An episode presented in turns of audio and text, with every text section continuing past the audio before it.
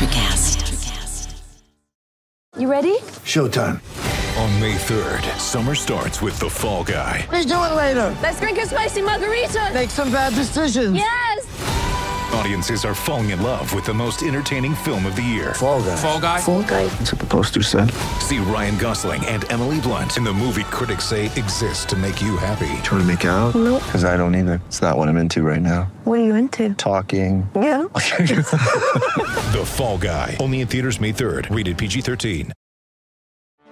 Get ready for the greatest roast of all time the Roast of Tom Brady, a Netflix live event happening May 5th. Hosted by Kevin Hart, the seven time world champion gets his cleats held to the fire by famous friends and frenemies on an unforgettable night where everything is fair game. Tune in on May 5th at 5 p.m. Pacific time for the Roast of Tom Brady, live only on Netflix. On this episode of MTP, we talk about how the Patriots have once again become a force to be reckoned with in the NFL, how Matt Nagy still has a head coaching job with the Chicago Bears, and we'll take a look at the big shakeup in this week's Power Rankings. This is Missing the Point, episode 97. Happy Thanksgiving!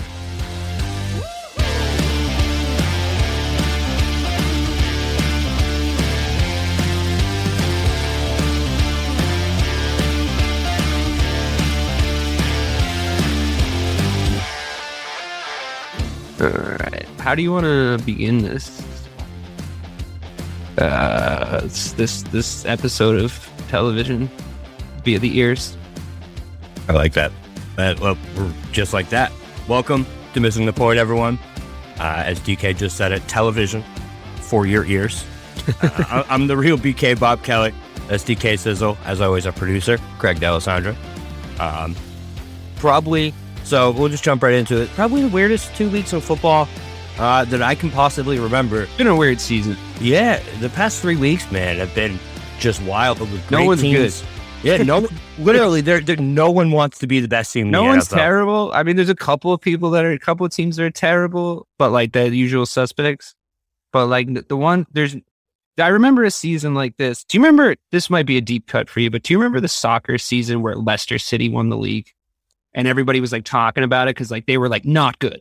Actually, it was like 2018, 2019. Yeah, it was. It was like yeah, it was I right around there. It was actually. maybe maybe a little bit before that. Actually, I think it was like 2015, maybe. I don't know. I, I can't remember. It all blends. But especially post pandemic, my time dilation is just completely fucked. But like the reason why they won the league, and it was like a nice story. But the reason why they won the league is because nobody was good that year. Like everybody else fucking fell off. So and like not to take away from their accomplishments, but like they haven't won it since. And like I think that might be this this season might be in the NFL might be poised to have a fucking weird team win the Super Bowl because like maybe the Cowboys. I don't know. I could see it. I mean, I know they're coming off an L, but like someone weird I think is going to win because everybody at the start of the season now, you don't think like this now, but everyone at the start of the season was like the Bills, man, holy shit, like they're fucking scary, like the Chiefs, the fucking Bucks, like like the dark horses that are now emerging as the dark horses were not the same dark horses we had at the start of the season. And like it's i mean it's been kind of fun to watch because you can actually watch like neutral games and it's not a foregone conclusion because there was a couple of years there where like every time the kansas city chiefs played a team they was they were pretty much guaranteed to win which kind of gets boring you know? So it's like now you get to see tune into tune into games on like thursday nights and it's like there's no really like dud games like really you know it's like especially right around now in the season when there's like bye weeks like for all the teams it's like oh great the fucking or like the what I always call the all-time worst game. Like the Steelers are pay, playing the Ravens. Like it's a divisional game. Like you guys are gonna love it. I'm like, yeah, I can't wait to watch it be like Six six, to to, three. two. it's like someone gets a safety, another team gets two field goals, and then they like shake hands and all go home. But it's like, I think like every every game has been interesting. Like every time the Titans, uh, I I think are gonna win for some reason, and then they don't. They lose to weird teams. Um, like I know they have a, a big injury, but then like they won games that I didn't think they were going to win after that. And it's like it's, it's been fun. it just seems like no one wants anytime. So this this leads right into the Cowboys. Anytime a team has a chance to really take a grasp on that number one spot, every single week it seems like that team blows it. Um, and, and this week that was unfortunately my Dallas Cowboys. Um, so after seeing uh the Titans get embarrassed by the Texans at home in Tennessee, which is the worst part about that. Of all teams, too, because like I would have said they were the worst team in the NFL going into that the week. Texans, absolutely. Yeah, them or the Lions. It was close. Um, but Cowboys go in, just lay an absolute dud, man. Uh, I kind of saw it coming. Uh, this is the first game Dak Prescott has played without Amari Cooper in about two years. And I don't know if you guys remember pre Amari Dak Prescott, but this is kind of what it looked like every once in a while, where he was just off for some reason, missing throws. Um, and I feel like with Dak, once the snowball starts, it's hard to stop it, which is kind of scary for our future uh, prospects here. But It's weird though, isn't it? Because like I feel like his ceiling, his ceiling to me is like not a Cowboys fan is like very high, and like Yeah. I feel like I watch him play in high profile games like like the Chiefs game, and he performs. If you know, correct me if I'm wrong, but I feel like you know it's like when they played Tampa Bay at the start of the year, like he was matching Brady throw for throw, which isn't a good strategy when you're playing Tom Brady, but like it was still impressive on an individual level watching Dak do that. So I thought I was, I was a little surprised that he didn't kind of come to play. Like he played exceptionally badly in that game, and I'm a little surprised he He didn't come really to bad. play considering the stage. And what what happens with him is he gets happy feet in the pocket too. Where once he starts to get rushed, man, he takes so many bad sacks and so many fumbles. and That's he- like he- a rookie thing that he needs to get rid of, though. Yeah, like there's no excuses for that anymore. Like you need to just have some fucking pocket presence and awareness. You know, Yeah, and I mean, like I said, on- once it started going downhill for the Cowboys, I mean, once we start missing penalties, once once there's things that that happen out of the Cowboys' control, they let it get in their head for some reason. Again, I think that goes back to coaching. I think McCarthy's a joke. Do you really? I feel like wouldn't you be happy with it right now? Yeah, listen, I'm more happy with Dan Quinn. Um, I think the defense Sure. played great against the Chiefs, considering you know the Chiefs are supposed to be back. We only gave up 19 points after looking like we were going to get shredded all game. Um, it just like I said, the Cowboys had a chance to me to really stand out and and show that they are the best team in the NFL because they beat the Chiefs on Sunday. We're sitting here, we're having a conversation about why aren't the Cowboys the best team in the league? You know what I mean? That's absolutely the cover, and, and we can still have that conversation. But listen, two out of three weeks now for this offense, they've laid absolute fucking duds. Two out of Yeah. three weeks against the Broncos. I think they had the great game against the Falcons, which isn't saying much. Uh, and then they come out and lay a dud against Kansas City. Again, like I said, it's without Amari Cooper, without CeeDee Lamb for half the game, without, you know, Randy Gregory, without Demarcus Lawrence. Like the list goes on and on and on. yeah. All right. So the Cowboys are very banged up. Um, and, and I don't was I don't want to make excuses. They they they should have showed up better than they did. Um, I don't think it's too much of an indictment moving forward. If we lo- if we lose to the Raiders, if we lose to the Raiders, I'm in full panic mode. Full panic mode. But as of right now, not quite yet. let me ask you something because I want to go back to what you said about McCarthy because it's it's strange to me that you say that because to me the Dallas Cowboys identity as an organization and this is not me giving you shit it's just my observation over the last few years the Dallas Cowboys identity is to get almost to the precipice of being elite and falling short and I feel like you know I've seen them at NFC championship games do, like do exactly that and I did last time you and I were on a show together. I did say they had kind of like Atlanta Falcons 15 and 1 vibes, where like there was kind of holes that you could see as you were like uh, as on the offensive side of the ball. I think defensively, I think they're re- like they're still very solid. Um, but on the Micah offensive side of Parsons the ball, yeah, and like you know Stefon Diggs' brother, which is is still hilarious to me that that became an actual thing. Um, but uh, because I really made funny the first time you said it like two off seasons ago, where I was like, "Yeah, Tom Brady's cousin." it's like let's just invite the whole fucking family. It turns out he's really good. um, but uh, but but McCarthy, like, uh, isn't he exactly the kind of coach you would want with when you have a kind a franchise where the jersey is very heavy? I, I feel like uh, there's some weird sort of atmospheric pressure in Dallas where even though they haven't been the top of the pile, they have this mentality, uh, the Jerry Jones sort of mentality of like, we should be top of the pile. Like, let's be the best team. Let's be America's team, blah, blah, blah, blah, blah. And I wonder if that pressure as an organization sort of bleeds down into the players and the jersey becomes very heavy to wear because there's, you know, there's maybe a lot of pressure in the atmosphere in Dallas. And it not, it's not necessarily the, the, the head coach's fault creating that environment. But I think McCarthy might be the exact type of guy to lead your team through the playoffs because I've seen him do it first off. And like, you know, as much as like he goes, him and Aaron Rodgers had their big falling out and like, you're not going to credit Mike McCarthy with Aaron Rodgers' success. It's just like never going to happen. It's not a Tom Brady, Bill Belichick type situation, but he's a pretty calm guy. And like, I think he can handle pressure pretty well, especially if you're winning in at a franchise, which, and this is like, I'm not even sure this is going to come out of my throat, but like in a franchise as large as the Green and historic as the Green Bay Packers, he knows how to handle that pressure. And it's in Dallas, it's a little bit more manufactured that pressure. You know, it's like if you go to a, an organization, and no offense, but if you go to an organization like Green Bay, that pressure is is authentic. Like the fans want you to win because they have a history of winning. Like the the, the organization wants you to win because they have a proven history of winning over the last 20 years. That's not necessarily the case in Dallas. I wonder if he c- can be the one to manage you through the playoffs because at this point you're a playoff team, right? So you just need to start thinking about what your playoff. I mean, unless you capitulate worse than any fucking team in the history of the NFL, which like I would not put it past them. I would not put it past them again because of this manufactured pressure that Dallas has. But I wonder, is Mike McCarthy the guy to the guy to kind of go, all right, everybody, take a fucking breath. Like it's gonna be fine because you always see them crash out in the first round because that pressure gets to them, you know, or like we're losing games in the playoffs they shouldn't lose because that pressure gets to them. And I wonder if McCarthy, as much as you don't like him, maybe as a, I'm, you know, I'm not sure what your specific grievances with him are. Like maybe it's his, maybe it's his, maybe it's what is it? What are your specific grievances with him? Like as as a coach, is it play calling? Is it is it a a general sort of like, oh, you know, remember when he should have gone for it, but they punted in Green Bay? Is that is that the problem? Like, what's the what's the problem? So it's two things. Um, so first is time clock management. He he might be one of the worst. Every the coach league. is bad at that. Yeah, that- I was just gonna say that. That seems that seems like a league pandemic at this point. Um, the other thing is inconsistency with those fourth downs. That's one thing that does drive me crazy. Is like there's Yeah. certain times when you're like, bro, go for it, go for it, go for it, and he punts it, and, and it's just, I don't know.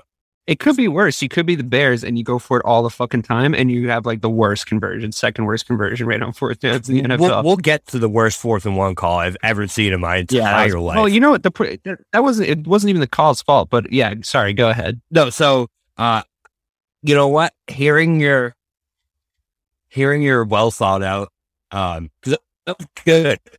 Uh, I I actually you kind of won me over with that because moment you know remember that that Packers year the the relax year R E L A X relax we are going to be there at Yeah. the end of the year and then Yeah. they were um so yeah I mean hearing that and hearing the winning mentality that the players say that he brings to that team. Listen, I, he just seems like such a buffoon on the sideline sometimes. It seems like he doesn't know what's going on. Um, but hearing your explanation, man, you know, being someone that faced him year in and year out when he, he was playing Chicago, you always had that feeling that McCarthy was going to be able to, to, to take that team to that level.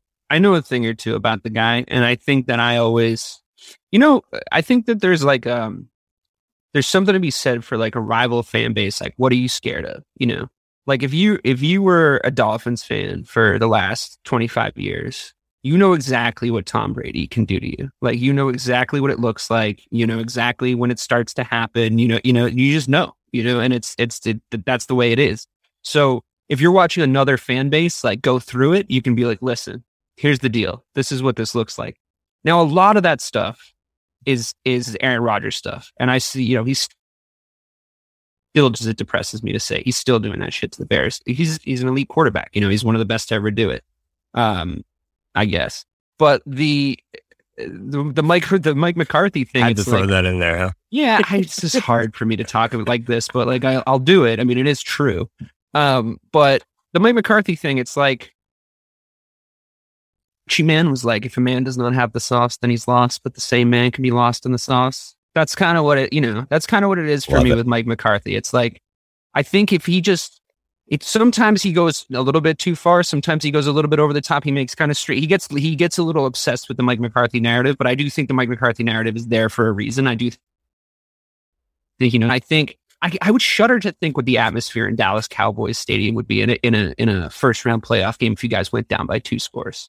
I really Yes. would because the Dallas Cowboys fan base is is a traumatized fan base. So I've- many I've puckered across- buttholes, man. So Yeah, many puckered yeah, buttholes. squeaky bum point. time. It just Yeah. is what it is. And I and the thing is, is like I know I know across football, across all sports, there's a there's an atmosphere of a winning team, a team that knows that they can do this shit, and that helps the team. And but there's nothing worse that can undercut a team's performance than than the uh, the home fans getting nervous because they Yeah. don't boo or yell; they get fucking quiet.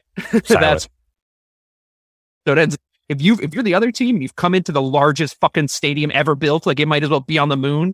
You're and you quiet that crowd, that's huge for you. So like I wonder if Mike McCarthy is the guy to sort of be like, this might happen. Like I've been in I've been in these situations. Like I've done this at Lambeau Field. I've seen it happen. Like, don't worry.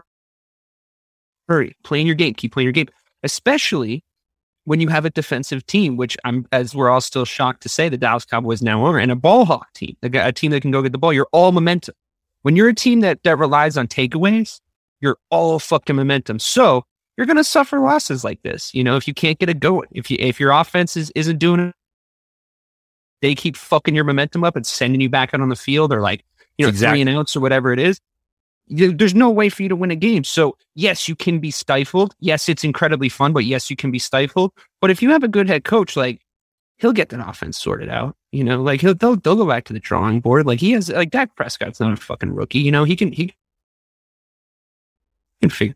Yeah. I still think they're a playoff team, and like we said at the start, like nobody's good. So it's like they're still right in the race to like just emerge as the best team. And that's that's where the positives come for me is exactly what you were saying. It's the defense did show up in this game. Micah Parsons was an absolute animal in this game. He's always okay? good. That's the Right. thing. You're consistent defensive performers, Yeah, and they did force turnovers, and you're exactly right. And When we first forced those turnovers, Uh, the. Cowboys ab- absolutely just gave the momentum right back to the gotta Chiefs capitalize. every single time. And, the and it is. You're right. So as soon as that started happening, I knew this game was over. A couple positives to come away. Just Cowboys have three losses so far this season. Two of them are are to Bowl champion, the Chiefs, Super Bowl runner up. By combined, I think it was 13 points between them. Um, Yeah. So so like when you look at it They're that completely way, removing the context of, of the Chiefs not being that team anymore. they might be now though. You never know. They might they might be back. Right. Uh, you know, Uh, they're, they are in first place, so we can't hate on them too much. They're back in first place. So, like, as much as we're going to the shift, go into that real quick. Is I wasn't buying the shuffle when they were when they beat they beat the Raiders, right? And everybody was like, "Oh, Yeah. oh, are they back?" And I was like, "Nah, that's I And then don't they buy only it." put up- so that's a good question, though. And then they only put up 19 to the Cowboys in a game where the Cowboys were begging them, begging them to put up 30 They're not doing against that them. thing though. And he was Right. still they're still not doing Exactly. that. They're thing still that they- not they're doing that switch, right? Mhm. Where listen, last year this Cowboys Chiefs game, if this is the Chiefs from last year, it's 28 to seven. 31 to But if 7. it's the you know? Cowboys from three weeks ago, you know, I, I'm not so sure. You know what I mean? So it's like if you know if so you can you can apply that context both ways. Like I I think to beat a Chiefs team like that, you had a, an off week, but like that's how you beat the Chiefs is you take the ball from them. Like you have to keep the balls out of their ball out of their hands. And like the and yeah, they might not be doing that thing anymore, but like if they're if they don't have the ball in their hands, they can't hurt you. It's the same same thing where it's like you're probably not going to beat Tom Brady, but if you are going to beat him, you need to keep his ass off the fucking field. That's like Right. that's the only way to do it. Same thing. You, the game plan was there. The sauce was there, you know, but like you guys just got lost in the sauce. I love that reference. Love it. um, Gucci. so you know what? We're, we'll we'll move on from the Cowboys. So I'm just sad talking about that. We we, we got another game coming up Thursday, Thanksgiving week. This is the boys' week. This is what we do. We come out on Thanksgiving. We we Perfect, so perfect time to have a short rebound. week coming off Right. a loss. You know, it's Right. like fuck it, let's get right back on the horse. You don't have to wait an extra. You know, it's just like we want to play again. We want to redeem ourselves. Perfect Yeah. time to have a short week. And I do see Dak having a huge game on Thursday. I do. Yeah, they should be Um, fucking better. It's bounce back so- time. So where where do you want? I mean, we could talk about. Listen, the Titans going down to the excusable loss. I, I've seen it. Well, I know they're beat up, man. I know, but listen, this was in Tennessee. There's a reason they dropped fucking eight eight spots in the power rankings because you cannot lose to the Houston Texans at home. You Okay. can't do it. All you right. can't. And, and listen, if Derrick Henry comes back, yes, they, they they do have a shot to be a different team. Goals and um They never released AP today. So McNichols and Devon, Deontay, not Devontae, Deontay Foreman are just not scaring anyone. Ryan Tannehill is your quarterback, and you have a beat up AJ Brown and uh, Julio Jones might not come back for the rest of the season. So to me, I think the Titans are. Uh, I think this week against the Patriots, we're going to see if the Titans are frauds or not. I don't think that they could have been in the position they were in when Derrick Henry went, went down if they didn't have a lot of other good players other than Derrick Henry. I think the the bounce back they had from his injury sort of to be expected because it's like, oh, let's rally. Like you can you can Ewing- ride the wave that momentum um, for like a couple of weeks, but then at the end of the day, like their offense is built around that guy, and it, it, you know it's like when uh, D- David Montgomery went down for the Bears. It's like you can just find another five foot one guy to. to, Like schemes, he's a good running back, but it's like you know you can find another guy to go do that, and you can like accomplish your game plan, which is I guess to lose. But the uh, Derrick Henry's irreplaceable, so it's just gonna show. And I think that combined with the fact that like there's we we're, we're a little used to seeing uh 0 and 16 seasons now, and I but I, we have to remember how incredibly rare they are because there is like a certain level of professional pride in these football teams. And like, there's a couple of good players on the Texans. Like, I know you just listed off like the saddest fucking roster in in, in history, but like, you know, uh, Brandin Cooks is good. He, he always he's been having big weeks. He's on my fantasy team. He's it's quick. But at the end of the day, like, It's pretty much Anybody- anybody can win a- Ty- Tyrod Taylor's all right. He's not, he's not bad. He had Yeah. a good game. yeah, he's not. But like uh, the at the end of the day, like anybody can have a fucking an off week. The Titans were fucked anyway. I think they were fucked anyway. I really do. I like, yeah, they had a couple of weeks of good momentum, but I think they were already fucked. It's not the end of the world. Uh, or Yeah. it's not like the, the most shocking thing in the world that I've ever seen. It's like, yeah, they lost their best player. And so, first, a small rant about a holding penalty. I've been thinking this for weeks, man. For such a ticky tack judgment call by the refs, it is such a game changing penalty. And it drives me absolutely crazy, man. It, to me, holding should be five yards max. And the fact that it's on 10 the yards, end of you- the play. right out and the, on the end of the play. Put it on the end of the play. Why does Be- it have to negate the go whole back to fucking the play? big bro, bro it's wild to me how how monumental in motivation big. or not It's too big. motivation uh momentum changing a holding penalty really It's is too it, fucking it changes the courses of games one Yeah. holding penalty it's crazy Yeah. um, There's also, I mean, I agree, I agree with you on that, and I also, and I don't have the answer for this, but I I feel the same way about pass interference, and I know they're trying to figure that shit out. Like, I really can see them trying, but fucking pass interference calls can really make or break you, and like nobody really knows what pass interference is anymore. Because I swear to God, there was all of last season, the whole turn around and look for the ball thing wasn't a thing anymore, and now it's a now thing. and all of a sudden it is yeah. And it's just like I can you gotta just be consistent with this shit. Like, for example, like if this might be a good segue into the Bears. When we lost because of a fucking stupid pass interference play by a defender on our team. Like it was so obvious. It was so unnecessary. It was the most like they should play it as a highlight of like this is what pass interference is. Like he he he pulled out his jersey and then he put his arm around the front of the guy's torso and pulled him back. And the worst part was the safety had dropped in and was about to play the ball. He didn't need to do shit. Like the, the safety had the ball all day long. He ended up dropping it, but like doesn't matter. He was gonna play. He was the only one in that field that was gonna play that ball. So the pass interference just boggled my mind. It should be, I think, a like a like a an egregious or nothing penalty. And I know that sucks, and I know that sucks for like putting it in the air, like big wide receiver plays, and like I the cornerbacks and the safeties are already at a disadvantage. Like it's just fucking harder to do that than it is to play wide receiver. Like it's just you- you're reacting to, to the fastest, most athletic people on the planet, like making cuts, and it's cuts you have no idea. Like it's a big open field. The fact that a lot of these cornerbacks can stay on these guys is so impressive. You got you got to it's got to be egregious or nothing. You got to let them hand fight. You got to let them jump. It's just it's too much. It, the refs need to just just back off a little bit. A good way to fix it is to do it like college man it's not a spot foul 15 yard penalty you know what I mean I Yeah, feel like you automatic could first manage. You could you could tactically foul then. You know what I mean? Like that's I think probably their thinking. Like you could tactically be like, fuck it, 50 we can yard pass 15 downfield, you tackle the guy 15 Yeah, yards. it's like fuck Yeah. it. We can like we'd rather let's rather eat 15 yards right now than 45. You know what I mean? It's like that guy's definitely Yeah. gonna catch that fucking pass interference. You know, and I I think the reason it can be a spot foul in college is because like there just isn't as, as much guile in the game and the speed isn't as much, so it, they're just not gonna figure out how to do that. And it's also more of a gentleman's game in college. I feel like the stakes are a little lower. You know what? Transition right into those Bears, man. I, I can, I can feel it. I can feel it on your tongue. The Bears have two weeks in a row were just absolute heartbreakers, man. Heartbreakers. And, and and in both cases, Matt, if they if they even have an average head coach, I think they win both those games. So you know what? Go ahead, have the floor. I I, completely understand your dismay. I've been here before, so I get yeah, it. there's two there's two types of of bad coaching. There's two types of uh, ways that bad coaching manifests itself in a game.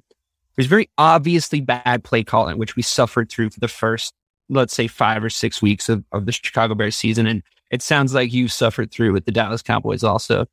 And then there's the more sinister type of how how bad coaching affects a football team, which is all of a sudden you're like one of the more penalized teams in the NFL. And the penalties aren't, oh shit, like that was a bullshit holding call. Like those happen too. But it's like too many men on the field again. Too many men on the fucking field. Are you fucking serious, Matt? You can't count to fucking 12? Are you fucking Eleven. serious? So, all good. It's just like your schemes, that means your schemes are shitty. And like, I don't know, maybe it's the defensive coordinator. The whole fucking coaching staff needs to go at this point. It's just, they, you can see the players have given up on them. They just got to go. But Do you, know, do you know how you know that you're just done with this? Because there's supposed to be 11 men on the field, not 12. No, I mean you can't count to twelve. You can't go twelve. There's just twelve guys. There's you come the fuck off.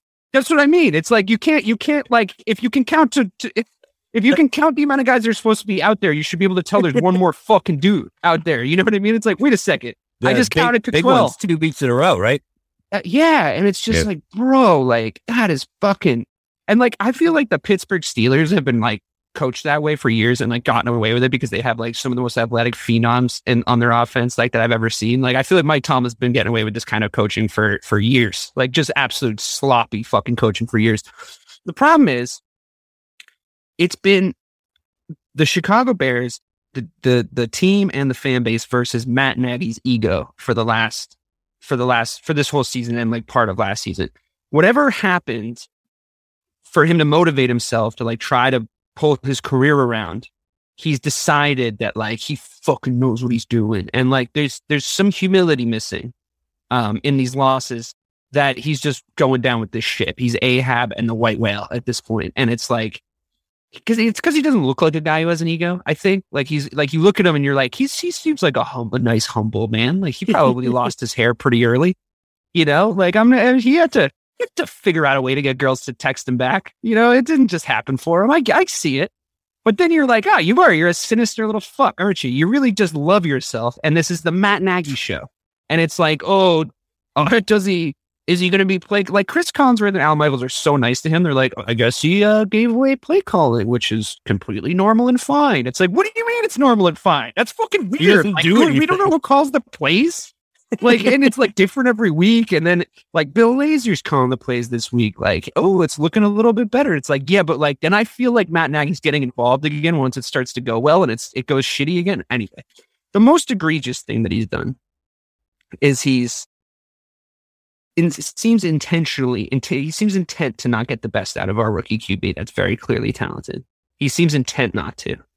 And he's putting him in fucking harm's way quite a bit. I understand that He our killed him this I past know. week. I, I mean, like, I understand that our O line is suspect and that we knew that going into the season. But Jesus fucking Christ, man. Like, you got to protect that kid. He's going to, fuck like, I just sit him for the rest of the season at this point. Like, the season's over. Like, just fire Matt Nagy. The season's over. Lose out.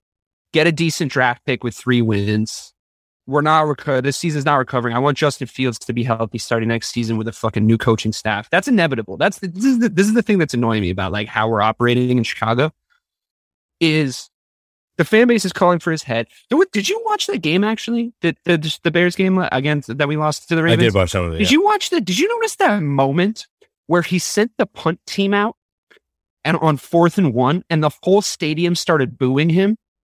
And then he like, I swear, pretended like his headset wasn't working. And he was like, never mind, we're going for it. And then he ran that play that you were talking about, which was The the direct worst. snap to the, The running back. worst. The, wor- the worst part about it was the play was going fine. It was, yeah, a direct snap. You never really want to see that. That's like you press the wrong button in Madden No, and you're but like, holy shit, I'm running so- this play. so- oh, fuck. Right. Like, so the only thing with direct snap that always gets me is like, you have taken all mystery out of the equation. All right. Right. On fourth and one, the running Right. back is not throwing a fucking pass. I'm Right. sorry. You know what they're doing. So Right. it's just, it's the most The worst part thing to me. is there was a whole lane to the left open and he didn't run that way. And again, it's like that doesn't like he's a fucking NFL running back and I've seen him be good.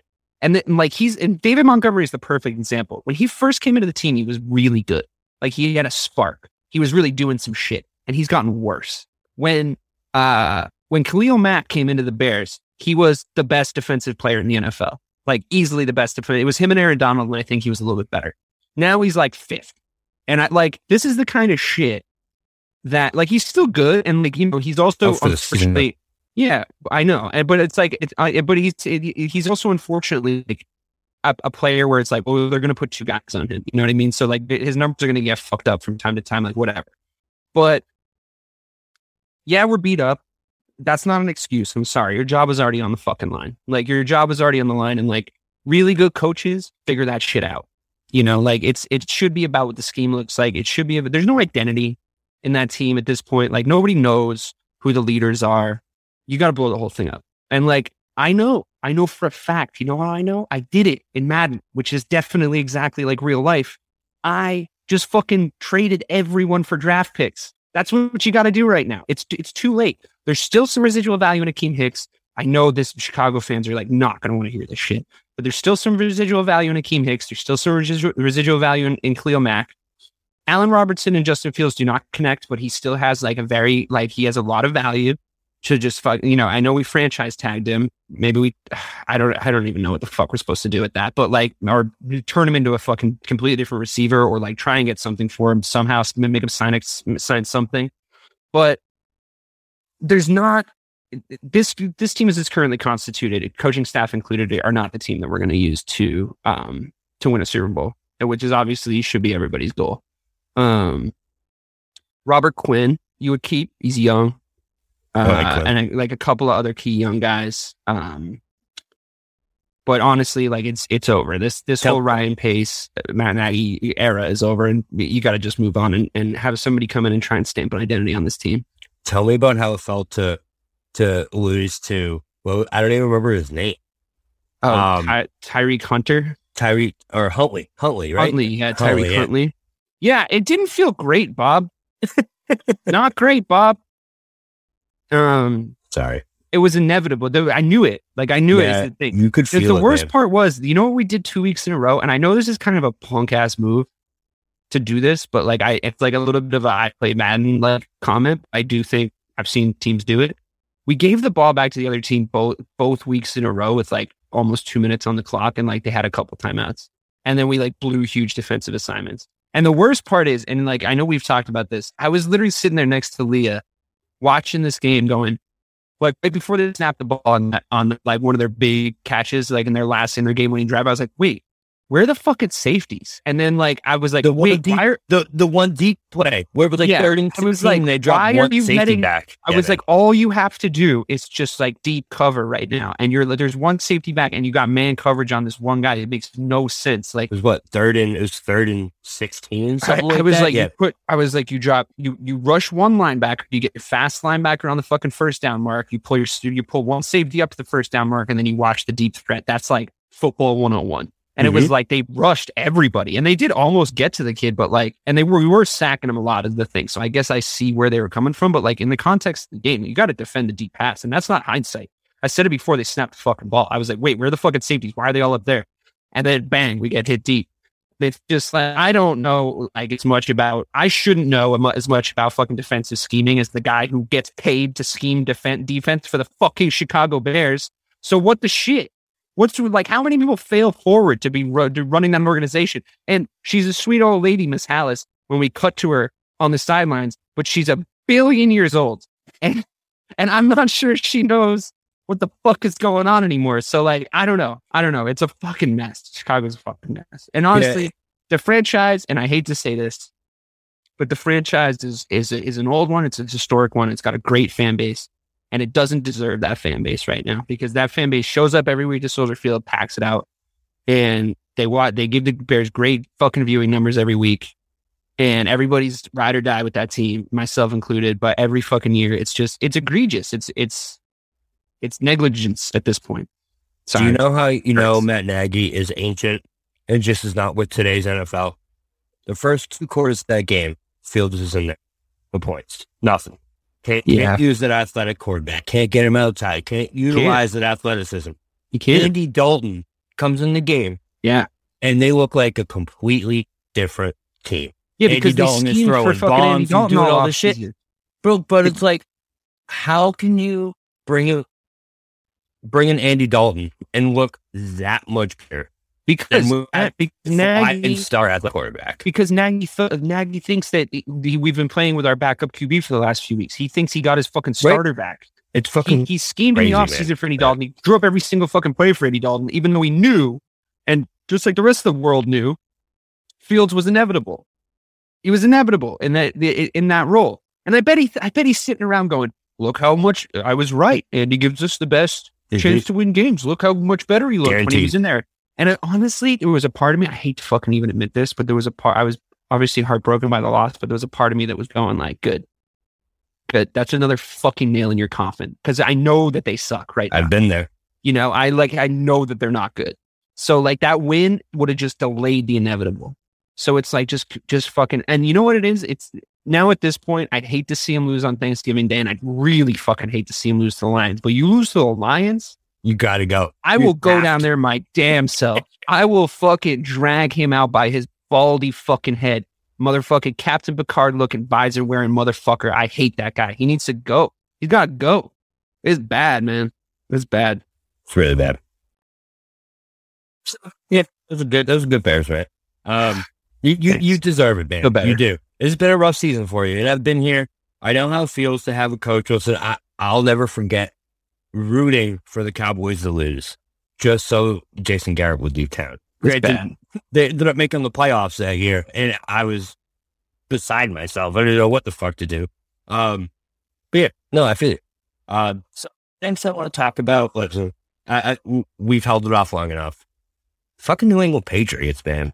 Th- this team. So in this year's NFL, so the reason that they're impressing me the most is every single week you see these teams who are supposed to be the good teams, like like we like we've talked about the Cowboys, the Titans, the Packers, the Buccaneers, the Chiefs. All these teams losing games they have no business losing. Do you know who's not doing that? The New England Patriots, man. They're the most consistent football team in the league right now. And I don't think there's any doubt about that. Week in and week out, the defense, you know what you're getting from them. You're getting Judon off the edge. You're getting J.C. Jackson. You're getting uh, a Dugger from the safety spot. You know what you're getting from Mac Jones. 75 to 80% completion percentage. You got Damien Harris. You've got these dudes. You got an offensive line that shows up every week. You have a wide receiver core that shows up every week. And you also have one of the best coaches in the league. I'm telling you, as much as we shit on them for the entire first quarter of Well, the they season, started two and four. right? And now all of a sudden they're seven and four. Yeah. And well, that- I think it's also like, you know, some some reporter asked uh Billy Belichick, how come your teams always do better in like the second half of the season or like you always like really improve? And he was like, Well, believe it or not, we always try to play well. It's like it's such a fucking non-answer, Bill. Like the, at the end of the day, like the way he coaches and the way he operates, I mean, yeah, like no surprise, Bill Belichick, no fucking, you know, non-answer. believe it or not, we always try to play well, actually. I'm like, you fucking I douche. love that answer. Though. It's But, like- such a good answer. But like the thing is, is that like that's a guy who like come, he's the way he coaches is he fixes problems. Like he identifies and fixes problems. And like if you have a bunch of really big glaring problems, he I think it helps him, especially with the guys that you know the personnel. I think he can go like, well, this is fucking obvious, right? Everybody, it's really easy to sh- to show what the problems are if like you're two and four, and everybody sort of has to buy into what you're saying a little bit more because a you're Bill Belichick, and b like you'd much rather be a two and four Patriots that turn into a seven and four Patriots because you've plugged all your holes than like uh like an eight and one team that you know has issues. But like, how are you supposed to tell an eight and one team that they have issues? You know what I mean? So Mhm. it's uh, I, you know I think it's it's going really well for them, and like it like we talked about the start of this at the start of the show. It's like it's such a weird year that like maybe the most on talent talented on paper team doesn't win this year. And if anybody knows how to win a fucking Super Bowl, it's not fucking cunt. That's I saw I saw a meme that said um if there's anything that travels in cold weather, travels in the playoffs, travels in January, it's coaching, man. And that's one thing Yeah. the Patriots have. Yeah, they also have that. Uh, they also have the, the their inclement weather wins on lock. So we're coming into the time of the season where it's like very hard to play the New England Patriots. Like Mm-hmm. there's a lot of teams that play in snow and, and play in shitty conditions, but like Bill Belichick, for whatever reason, has. I mean, I remember when the Bears were really good in like the late 2000s, um, like the 06, 07 Bears played the Patriots, got fucking spanked. And I was like, and it, we just were sliding all over the field. Like we couldn't stay on our feet. Like it was just snowing, like motherfucker. And I was like, I don't understand. Like we also play in the fucking snow. Like it's like we're also a shit, like the middle of the country, like the most frozen and horrible place in the fucking world. We play right there. But like for some reason, Belichick's teams can like play better in the snow. I don't know if he's running like Coach Carter drills with them, like making them play in their fucking bare feet in the snow or whatever. And they're just happy to have cleats. But he does football. something. he does something that gets gets him like gets him going. And I don't know. I wonder if maybe he was given like a lot of rope to that fucking horrible coaching staff he has at the start of the season, and then he was like, "All right, Reel it in. Real let's do it my way now." I, I, just don't I, wonder. listen. I don't I don't disagree with that at all because you you're it, it, it's a different team, right? It since that Cowboys game, that was they look great. like they look Cowboys like game what I thought they were going to look like at their best. You know, like this year, right? Yeah, agreed. you know the idea of like if they if they get it together and if like Bill Belichick makes this team play like you could they oh that's like what I was just talking about with the Bears it's like yeah there's a lot of talented players but there's no identity at least you could see what they were going for this whole time last season and like this you know even when they were losing you could see what they were going for and like he will bring you an identity and like that's you know you can't you can't there's no metric for that you can't you can't really like weigh that up because if you play with you know Bruce Lee said I'm not afraid of the guy who pra- who's practiced a thousand kicks once. I'm afraid of the guy who practices one kick a thousand times. And the Patriots are sort of that team right now. They're the team that they can do five things really, really well. They've sort of always been that way, you know. Like they, you, do you remember those? Like Craig, tell me exactly when this was. But do you remember when, for some reason, the Patriots could just Tom Brady could just sling it to the slot when you were in the red zone and you would score every single time. And for some reason, nobody could figure out how to stop it. Like he would just get the snap, like fucking rip it to like Julian Edelman, and he would score every single time. Like in the red zone, two point conversions. Like they did the same thing every time, and nobody could stop it for whatever reason until they just sort of stopped doing it. Or actually, I think like they got picked a couple of times. Like maybe they figured out the play, but it took forever for everyone to figure it out. And it was like it to me. Like I remember watching it and being like, "What? How? It's so simple. I don't understand. Just like figure it out. Just like stop it. They do it every single time. Like everyone knows they're going to do it, but it works. So yeah, It's that that's five yard out. That five yard out. Remember the out? Yeah.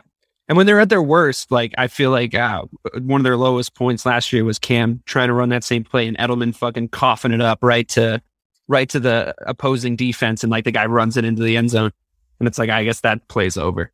But the you know, I mean it's just it's like the stuff the opposite of the stuff I was talking about with Nagy. There's little insidious ways that good and bad coaching sort of creeps into your into your team and like yeah, maybe on paper the Patriots aren't the most talented team in the NFL, but like he spent his whole fucking career getting guys that he drafted in the seventh round to look like first rounders, but he also had Tom Brady. So the question was, can he do it without Tom Brady? It's like, I mean, probably. it's like, why, why, why, why, wouldn't he be able to? I, I guess is the question. Um, I was hoping he was a fraud, you know, just because like He's I like to see, I like to see my friends in pain, like me. But, uh, but he's not. He's a really good coach. So There's a even- universe where after this week, right, the Patriots could be the number one seed in the AFC Absolutely. yeah, it's a week. weird season, bro. if if that season. happens, if the Pats end up with the one seed in the AFC, look the fuck out. I don't care Yeah. what their home record is. I don't care. The Patriots in January in New England is not a team that you want to play. Listen, No, coming, God, from, no. coming from the biggest Patriot hater there is over the last 10 years, I've, I've been to Patriots games in Foxborough in January. and that is an impossible place Sure. to win. Sure. The only time I've seen it happen is teams is when Brady's just off his game or things like that. But listen, I, I don't mean to say that Mac Jones is better than Tom Brady because he's not even fucking close. But they're not going to let Mac Jones throw three interceptions in a playoff game. They're not going to let Mac Jones give a pick six to the Titans to win the game. It's just not going to happen Right. with this team. This is a a ground and pound Patriots team. And honestly, those are some of the most dangerous Patriots teams because you're not going to get mistakes off them. Um, and if JC Jackson, I feel like the first Patriots team that we saw Right. was like, it's that the 2001 Corey Patriots Dillon all over yeah, again, yeah, man. like that's it's fucking that's so aesthetic. and if you look, so I want to go through the AFC, right? okay, So right now we have, so fifth place, Bengals. Patriots are better than the Bengals. Fourth place is the Chiefs. Bengals are better than I thought they were going to be though. Agreed. Agreed. But fourth place is the Chiefs, right? Then They we could have go the either Ra- way. They could right, be that could they go either way. You never know what team you're getting. The Ravens, you don't know what Lamar you're getting. Yeah, well, Um, that's though that's gotten weird, right? Like, what the fuck is up with him? Like, know. eh, he's like very, very talented, like very, very talented, like provably good. But is he a weirdo? Like, what's going on there? Like, I know he was like sick this week or whatever, but like, He does get sick. he got COVID lot. like three times. Right. Yeah, there's he always something weird going on. He needs to go see a gastroenterologist or some shit, or like an ear, nose, and throat guy, or one of those like specific doctors that fix that shit that like An everyone auto-. An otolaryngologist. Yeah, somethingologist. Go see an ologist. Go to the ologist center and see an ologist. But then you have number one seed team we already talked extensively about, Tennessee Titans. Yeah, they're dropping like, off. You know listen, they're dropping tho- off. those top teams. In a game against the Patriots, I see the Patriots being favored against every single one of those teams. And I Yeah. think to me, that is a terrifying fucking thing for the NFL. Yeah. It's gone from beginning of the season, me being able to shit all over the Patriots. And it was amazing. It was like, fuck the Patriots, fuck the Patriots, yeah. yeah. Now all of a sudden it's like, oh my God. I will the say, like, you know, a oh, lot of the- what happened? You a lot of the diehard. Patriots fans that I know, like my closest friends that are big Patriots fans, were like pretty calm. And like I really thought that they were gonna be like Nancy's about it. Like, oh my god, the fucking you know, the, the London is burning. Because it's that's the same fan base that likes the Celtics. That's the, it's the same people. But for, for, whatever reason, how big the disparity is. fucking- isn't it? for whatever reason, like the you know, I mean, there we we've dissected the reasons, like you know why this is the case. We've talked about this ad nauseum, but the fucking Celtics lose a game and like. th- th- fuck, There's people with Twitter pitchforks and torches Just- take a left from Frankenstein House. And fucking Udoka should be Light- fired after four Yeah. games. lights the fucking TD Bank North Garden on fire. Um, sorry, you're showing my age there, calling it the TD Bank North Garden. Um, but the uh, but the I just think like, I, yeah, I just I, everyone was pretty calm about it. They're like, ah, Bill Belichick, they'll figure it out. They're getting there, you know, like they're building an offensive identity. Like they're doing this, they're doing that. I thought it was like a worse. Maybe I'm old, and it, it- whenever there was a, there's a QB crisis, your team's fucked in my head. But maybe in New England it's different, and like maybe there wasn't a crisis there. It seemed like Belichick was just sort of like, like we were all sitting around like assholes speculating. Whoa, if Cam runs the offense and does this and da, da, da, at the start of the season, and then Belichick was like, I was always going to start Mac Jones. It's fine. Yeah, listen, you say we all. There was to me, to me, there was. I wasn't. I wasn't either. I know. Yeah, I, know you weren't, but every, I know all New England was, but there was never. If you watch these two dudes play football, yes, Cam has been awesome the past two weeks, but you watch these two play football, it is egregious for anyone to say that Cam Newton is a better quarterback than Mac Jones. Fucking egregious. Yeah, he's it not. has been that way since week one. Um, He you look fits at the throws that Mac can make, bill in. Carolina right now. Though. He is, he is, but but Cam's not making big boy forty year old or forty year old forty yard back shoulder throws into the end zone. I'm sorry, it's just not fucking happening. Yeah, I promise you. Cam Newton with this Patriots team is not seven and four. I can Yeah. guarantee you that he is not completing eighty five percent of his passes. You know, and you can't have a ball control, pound it down in your throat offense with a dude who th- completes fifty percent of his passes. You can't do it I also you feel like Mac a Jones- quarterback like Mac Jones to have this offense. And he's the perfect guy to run the show. I also feel like Mac awesome. Jones understands the play, the playbook a lot better. I think that Yeah. he like, I think Cam was like, yeah, yeah, I get the gist.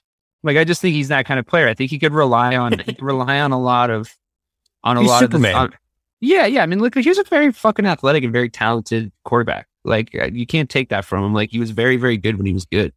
Um, and I think maybe he still thinks he's that guy, which I think you should have that attitude if you're a fucking stud quarterback. Like you should think you're that guy. But I just think Mac Jones was like, Jesus Christ, I better learn all these plays because he's a rookie and he's like coming in like uh, scared out of his mind. And he's just, just like looking at Bill Belichick, who was as old as Bill Belichick is now. He was the same age when Mac Jones was like five. So like, you know, he's just always been an old guy to him. So he's looking at him like, Jesus, okay, dad, like I'll learn all the plays, you know? And it's just like, and he's like scared and just, he he's mold, he's malleable, he's moldable. Like with Cam, you got all Cam's flaws. Like I don't care how good you are as a coach when you're Bill, Bill Belichick. Cam, Cam's going to be Cam Newton. And any quarterback his age that's played in the NFL for this long, as try as he might to, to work out his idiosyncrasies and be a different kind of quarterback, and fit the system. I'm sure he did. I'm sure he tried his ass off. I'm sure he gave it everything he got. He seems like he's a hard worker, but he's still that stuff's in the DNA now. There's nothing you Yeah. can do. When the ship breaks down, Cam's taking off. Yeah, He's taking off what's gonna 100 happen. percent of That's the what's time. going to happen. And When Bill the just ship breaks want you to do down. Yeah, Mac Jones hangs in there, makes the 15 yard throw, and takes the fucking hit Yeah. because that's what the system calls for. yeah, Mac Jones is a great quarterback for Bill Belichick, man. He really Yeah. is. And you see you see it now that we've gotten 10 what are we? 11 weeks in? Are we 11? Jesus Christ. I don't know. 11 Time. weeks into the season and it's very evident. You know what I mean? As much as it Mac Jones is also very lucky that Bill Belichick identified him and then drafted him because, like, he's very lucky he fell there. Listen, Yeah. if, if we go back and do a redraft, Mac Jones does not make it to pick 15. yeah, but Not like he doesn't. He also then doesn't perform as well as he's performed this season if he's at, on any other Sure. team. Like, look at the uh, look at look at what fucking Nagy did to poor uh, Mitch Trubisky.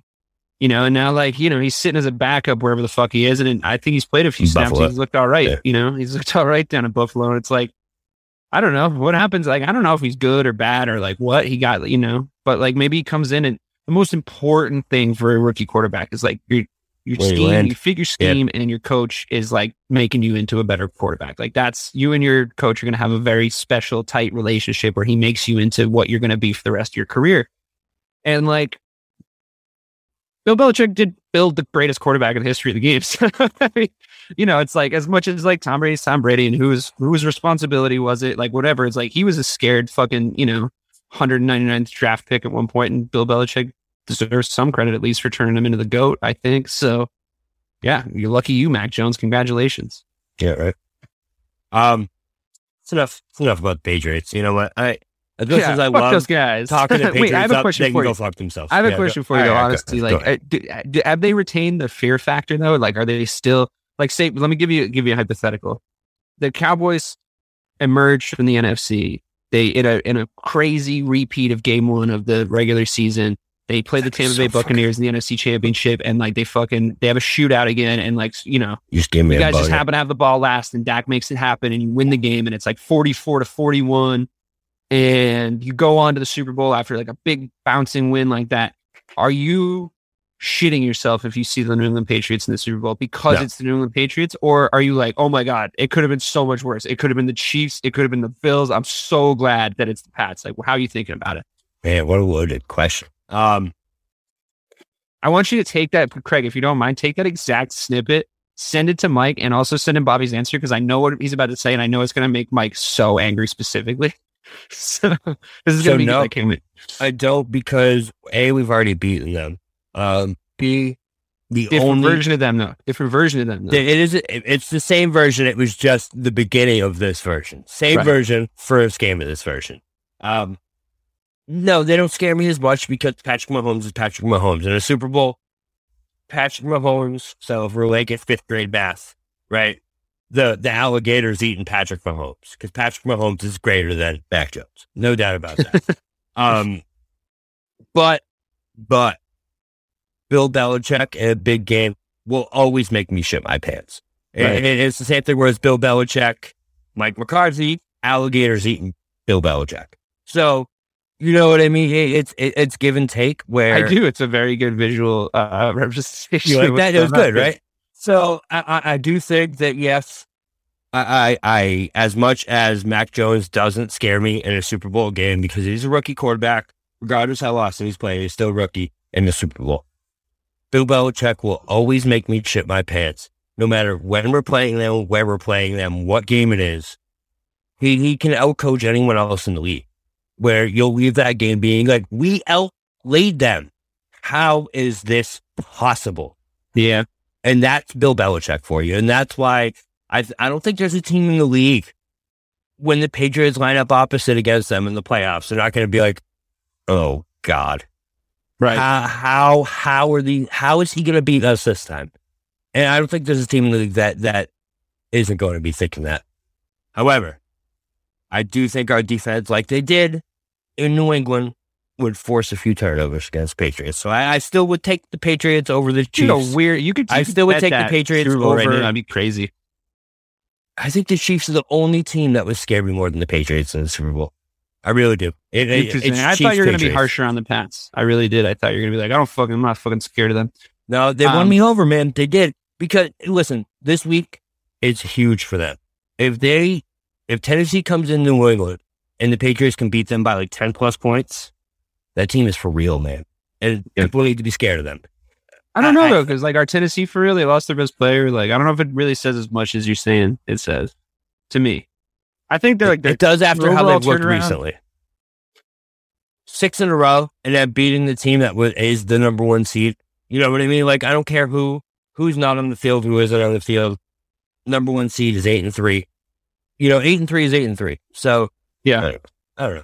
Uh, You heard it I here first, think- folks. You heard it here first. Bobby says that Bill Belichick is the Chipotle of the NFL. He always makes you shit your pants. Can we talk about the Celtics for like for like ten seconds? Can we just like can we just do a little Celtics chat? yeah. Should I do my power rankings first, real quick? Oh yeah, I forgot about the power rankings. Let's do those. So we'll get into power rankings because it kind of is a good segue from the Patriots, real quick. We're throwing the back backwards C's cap on. Huh? Um, number ten Chargers. Um, Justin Herbert's a, a, a maniac. He looked great on Monday night. Can love Austin Ekeler, bro. Yeah, and Ekeler, Ekeler's dropped like forty points for me, and like they enabled me to beat your dad at fantasy football when I didn't have a quarterback in. It was pretty impressive. That is impressive. I knocked him out, knocked me above him in the playoff race. So I You're welcome. appreciate that. You're welcome. Um, you better beat Leah this week. Don't, don't, no, no home cooking, please. I don't need you to be benching anyone. Fuck that, dude. After that Steelers game, there's no no There's no more in this cooking. there's no remorse in this house. No insider trading going on here. Um, we sleep in separate bedrooms now.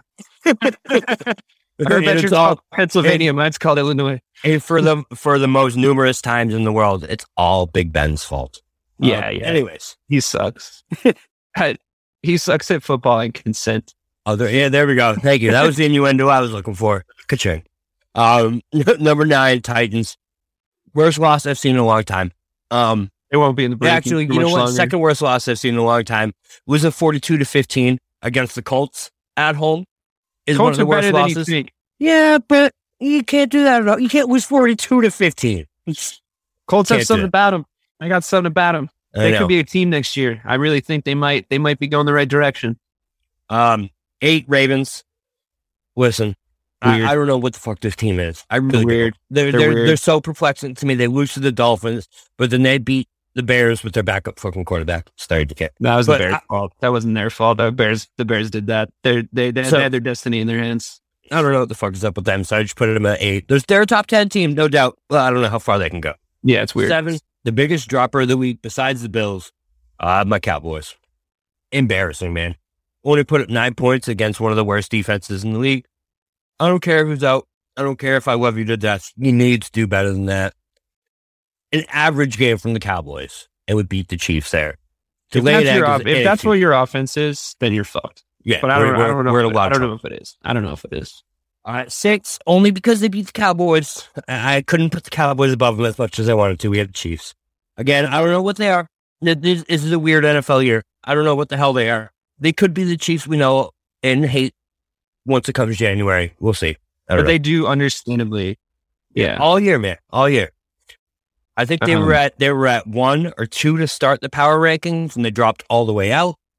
Now they're back. Well, that's what I was going to say. Is they do have they do have the ability to understandably jump up and down the power rankings very easily because well up the power rankings very easily because it, it- any day now It's the they could Chiefs. just become the Chiefs again. Right. Uh, you know, it's all the same guys. So it's like uh, you Literally know, nothing has changed. It's just the Super Bowl hangover. It happens to literally everybody. Like there's, Uh, I don't think there's ever been a team that lost the Super Bowl and was like very, very good the following year. In the Yeah, I can't think season. of one. I can't think of one. Not even Um, the Patriots could do it. They needed a, they needed a fucking recovery year every time. Oh wait, Uh, yeah. Uh, Bucks five. Um, they blew out the Giants. Giants suck. Fired Garrett. Clapper. Um, I mean, Giants are not good though. Like you can Right, blame your so, I mean- coordinator if you want, but like honestly, the Bucks moved up as a case of everyone else losing. Um, there wasn't anyone in the top five last week except for the Cardinals that won. So I mean, they're still getting the job done. You know, you can't you can't fault Yeah. them for that. Uh, four, we talked about it extensively.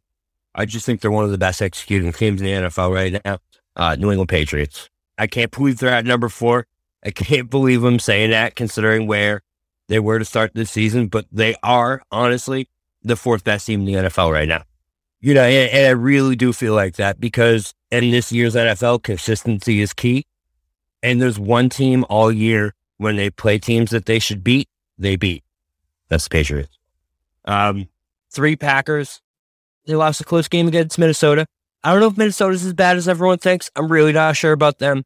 Um, I DK, you know more about the Packers. Is three too high for them? I don't. I don't really know, man. I, I don't. Yeah. I, I can't gauge that. dro- you should have dropped them out of the power rankings just because just for the performance of the state of Wisconsin this week. Just like the fucking state just like set the country back 20 fucking years. So like just drop them right out of the fucking power rankings. Be fine. That's twice. That's twice in the past five weeks. The Packers have sent us back thirty years. Yeah, it's Um, bad. It's bad. Now, I mean, they're good. They're a good team. You know, Aaron Rodgers is obviously a good player. I'd, I'd hate to see him get a second Super Bowl, especially as he like just like perpetuates the myth that Joe Rogan isn't fucking mentally ill. But like, whatever. You know, I fine. Uh, sure, they're good. They're a good football team. It it is what it is. I I wish, I wish that beady-eyed homeless man would like not win another Super Bowl, but like they do look like they could do it. So I hope it doesn't happen. I'm I'm cheering for the Cowboys more and more as the weeks go on. Love it. Love it. Uh, two, the best week to ever be on a bye. The Los Angeles Rams. Um, They're solid though. They really they are. are solid. Everyone around the wants. They're the only team besides the only team that I just said this. So they're one of the only teams in the top ten that did not lose this past week. Um, and like you said, they're solid all around. There's there's not a weakness on this team. You know, in the However, wide receiver how- core. However, Go ahead. I will say this: the who did they play last week before their bye week? I watched that game. Uh, they lost to the Titans, right? they lost to the Titans, right? Yeah. And I'll tell you what I witnessed, which I've seen a little bit of Matt Stafford on on the Rams, and I've like you know seen the stats and stuff. But I used to watch him a lot more than I do now for obvious reasons because he played for the Detroit Lions, and uh, he's still got all the same problems. And like he he he just there's just a new division that needed a little while to figure it out. But like I saw shitty Bears teams get him off his rhythm and have him lose games, and like it seems like maybe they've got his number in that division now, um, or in you know just it's sort of in like his opponents in general now that they've seen him in that offense. Mhm. Um, Matt Stafford's. I, I'd be very surprised if Matt Stafford retired with a Super Bowl ring.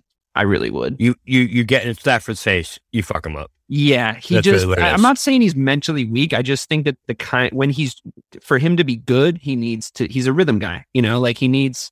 He's a volume shooter. You know, for for lack of a better term, like he needs to just he needs to be hitting. He can. He'll go. He'll he'll complete you 35 passes and win you a game. But if he's going to do that, he needs to throw it like 60 times.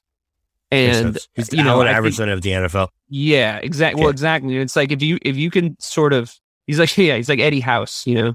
Um, but it's a, you gotta get him, you gotta get him off his rhythm, and it seems like uh, teams are doing that. The weird, weirdest part is the team best equipped to play against Matt Stafford is actually the Rams defense. Um, and like he has to play, you know, so he has to scrimmage against them every week. So I wonder if that's helping him. But like he he looked like the same guy to me last time I saw them lose. So we'll see. We'll see Yeah. if teams can put that together. I don't know. He, I think he's a phony. Hit a number one by default again. The the Cardinals, man. Um, They're That- weird. that- fucking, they're weird as fuck too, though. Still, right? Yeah, there was like, like I get told you, they're a night of cocaine waiting to happen. They're either going to be the funnest, most amazing team that you watch, and you will have so much fun watching them, or you're going to be crashing down to earth and you're going to hate your life the entire fucking time. There is Playoffs no are going to in tell us a lot. The playoffs are going to tell us a lot. They know? really are, man. Whatever happens in weird NFL seasons, like the playoffs are when you know uh, when the when the buck stops, when like the chips are down for whatever other fucking generic sports terminology you want to use. Like you're going to see who's actually good and who isn't. And I don't know if we're going to figure that out in the regular season. Yeah, way I you have to say, this has been the hardest. Listen, we've only been doing it two years, so like compared to last year, of all the years we've been this. this has been the weirdest power rankings year every fucking Yeah, week, man. I like I just look at these teams and I'm like, honestly, I could just throw all ten of these teams at a dartboard and rank them in any way, and people would be like, That's "Oh, why like the that's why the Yeah. arguments have died down. Like I feel like we've we always There's- used to argue about the power you can't argue but now it's anymore because like, like I don't know. whatever. I'm like I don't know either. So it's like you fucking man? tell me. The last like three crazy. or four weeks, like you said at the beginning, like the last like three or four weeks, I've looked at the power rankings and been like, sure. Yeah, why not? Yeah, it makes no fucking sense anymore. I don't envy you doing them. The NFL was drunk in the entire 21 season, and you can't even blame COVID anymore. The NFL is just Well, fucking it's like drunk. COVID. It's like COVID hangover year, right? Yeah. Um, so that, that's good for football. Before we get to the Patriots, I'm about to piss my pants. Miles, are you ready to record our promo for season two of the Wanna Bet podcast? David, have you ever seen a grown man naked? Miles, we're not here to quote lines from Airplane. We're here to tell people that season two starts August 18th. But I like airplane. I know you do, but Wanna Bet is a sports betting podcast. Each week we bet $1,000 on the NFL teams and games that we love. Well, that sounds like fun. It is fun. And last year you picked over 60% of your games correctly. How'd you do? We're not talking about that. We are telling people that they can find us every Friday. So no more movie quotes. Roger, Roger. Electricast. Welcome to Ringside with Ray and Prince. My name is Ray Leonard Jr. Oh, no, that's just my dad. My name is Prince Daniels Jr. Daniels again with a big home On this show, we come to humanize Athletes, entertainers, business executives, we're going to see what makes them tick. Tuesdays, 10 a.m. Pacific time on Spotify, Apple, Amazon, and wherever you get your podcasts. We'll see you there. Peace and power.